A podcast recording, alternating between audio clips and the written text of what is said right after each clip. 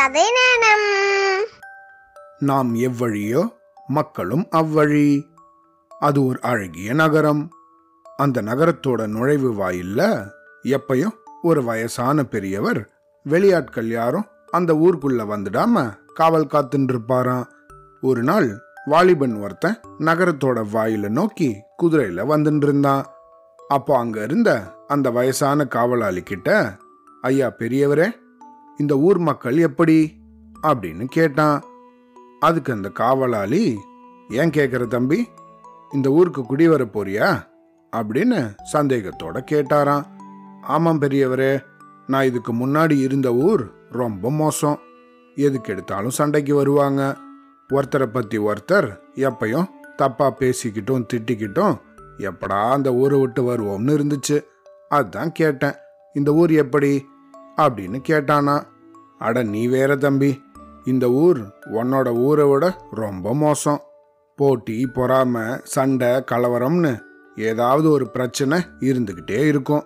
நீ ஏன் நிம்மதியை தேடி வர? உனக்கு இந்த ஊர் சரிப்பட்டு வராது தம்பி அப்படின்னு சொல்லி அந்த வாலிபனை வெளியவே வழி அனுப்பி வச்சிட்டாரான் கொஞ்ச நேரம் கழிச்சு அதே வழியா வேற ஒரு ஆள் அந்த காவலாளி கிட்ட வந்து அதே கேள்வியை கேட்டானா. ஐயா இந்த ஊரில் தங்கி வியாபாரம் பண்ணலான்னு இருக்கேன். இந்த ஊர் மக்கள்லாம் எப்படி? அப்படின்னு கேட்டானா. பெரியவர் சிரிச்சுண்டே ஏன் தம்பி உனக்கு கல்யாணம் ஆயிடுச்சா? அப்படின்னு கேட்டாராம். ரெண்டு குழந்தையே இருக்குங்க ஐயா அப்படின்னு சொன்னானா அந்த ஆள். அப்புறம் ஏன் இந்த ஊருக்கு வர?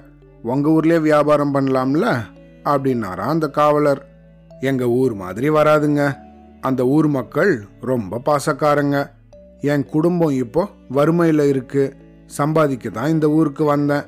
நல்லா சம்பாதிச்சுட்டு மறுபடியும் அங்கேயே போயிடுவேன் அப்படின்னு கண் கலங்கினபடியே சொன்னானா. அழாத தம்பி இந்த ஊர் மக்களும் ரொம்ப நல்லவங்க.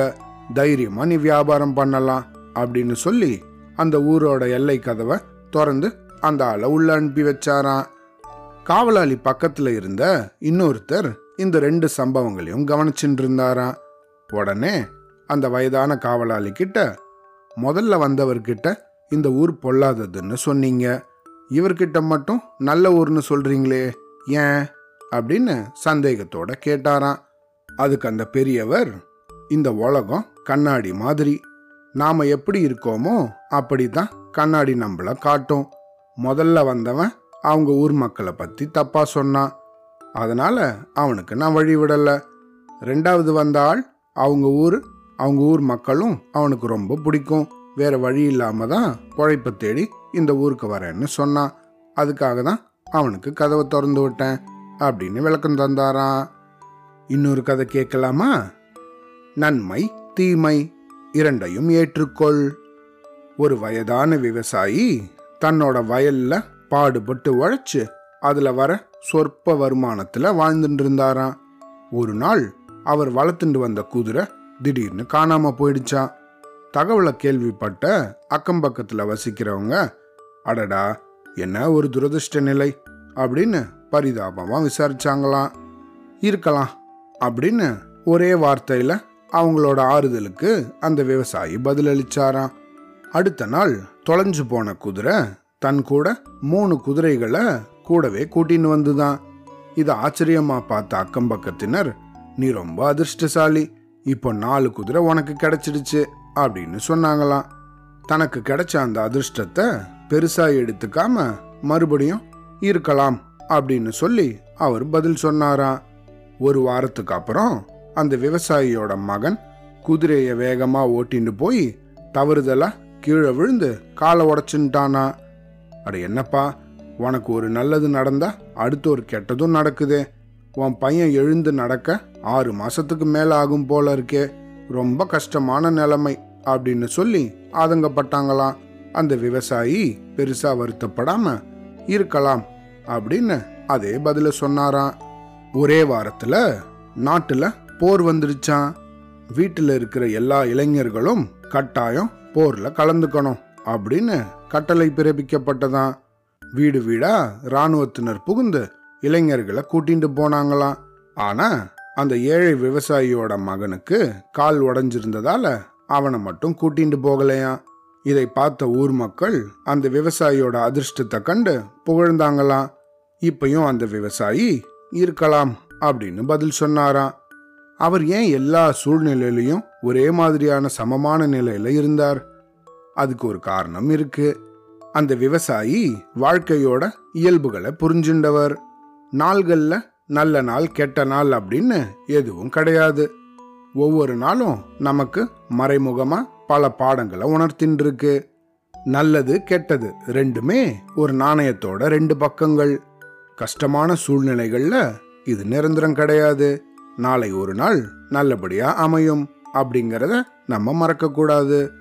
சந்தோஷமான சூழ்நிலையில் தலைகால் புரியாமல் ஆடக்கூடாது.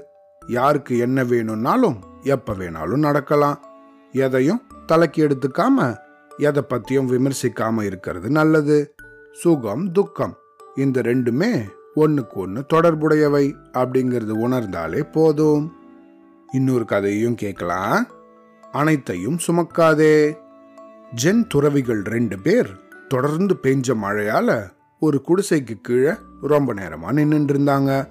மழை நின்னதும் தங்களோட இருப்பிடத்தை நோக்கி அங்கேருந்து நடந்து போகும்போது வழியில ஒரு இளம் பெண் சாலையை கடக்க முடியாம தவிச்சுட்டு இருந்தாங்களாம். இதை பார்த்த துறவிகளில் ஒருத்தர் என்னாச்சு பெண்ணே? ஏதேனும் உதவி தேவையா? அப்படின்னு கேட்டாங்களாம். பதிலுக்கு அந்த பெண் நான் என்னோட தோழியோட திருமணத்துக்கு போக போறேன். ஆனா இந்த சாலை முழுக்க சேரும் சகதியுமா இருக்கு. இதுல நடந்து போனா நிச்சயம் என்னோட அழகான பட்டு பாவாடை பாழாகிடும் அப்படின்னு சொல்லி வருத்தப்பட்டாலாம் கவலைப்படாத என்னோட தோல் மேலே ஏறிக்கோ. நீ சேர வேண்டிய இடத்துக்கு உன்னை சேர்த்துடுறேன் அப்படின்னு சொல்லிட்டு அந்த பெண்ணுக்கு உதவி செஞ்சாராம். திரும்பி வரும் வழியில தன் கூட இருக்கிற மற்றொரு துறவி கோபமா இருக்கிறது போல் அவருக்கு தோணுச்சான் ஏன் என் மேல கோபமா இருக்கீங்க? அப்படின்னு இந்த துறவி அவரை பார்த்து கேட்டாராம். அதுக்கு அவர் நாம் ஒரு துறவி அப்படிங்கிறத மறந்துட்டு அந்த பெண்ணை நீ எப்படி தொட்டு தூக்கலாம்? அது தவறு அப்படின்னு உனக்கு தோணலையா? அப்படின்னு கேட்டாராம். உதவி செஞ்ச துறவி அவரை பார்த்து நான் தூக்கி சென்ற அந்த பெண்ணை அப்போவே இறக்கி விட்டுட்டேன். நீங்க தான் அந்த சம்பவத்தை உங்க மனசுலேருந்து இறக்காம இன்னும் சுமந்துன்னு இருக்கீங்க அப்படின்னு பதில் சொல்லிட்டு அங்கேருந்து கிளம்பிட்டாராம்.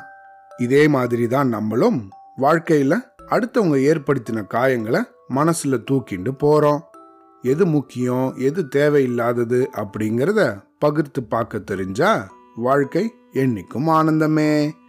அவ்வளோதான்